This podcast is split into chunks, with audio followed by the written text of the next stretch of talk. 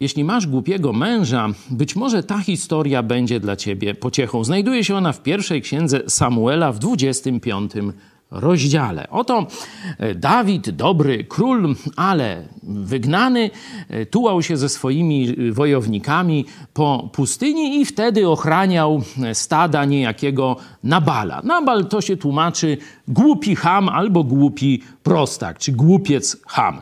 Nie? Takie miał imię.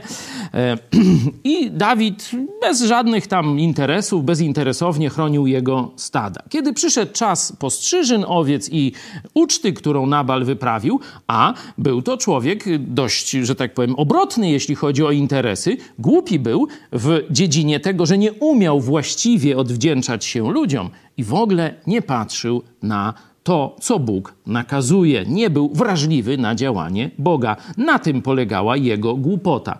Kiedy Dawid wysłał więc posłańców, żeby dali troszeczkę jedzenia, ten ich przegonił i zbeształ. No, Dawid rozsierdzony mówi: No to wyjmujemy miecze i idziemy zrobić porządek z tym hamem i prostakiem, który nas w ten sposób e, obraził. Gdy dowiedziała się Abigail, żona tego głupiego hama, wybiegła na spotkanie, e, od razu e, tam wzięła jedzenie i udobruchała Dawida. Dawid powiedział tak.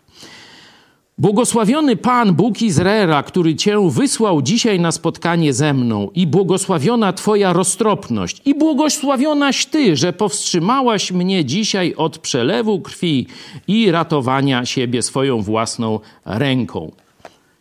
Jak się zakończyła ta historia? Abigail powiedziała, kiedy mąż wytrzeźwiał po imprezie, powiedziała mu, co się stało. Z przerażenia praktycznie za nie mówił, a po dziesięciu dniach zmarł. Ta historia później też miała happy end.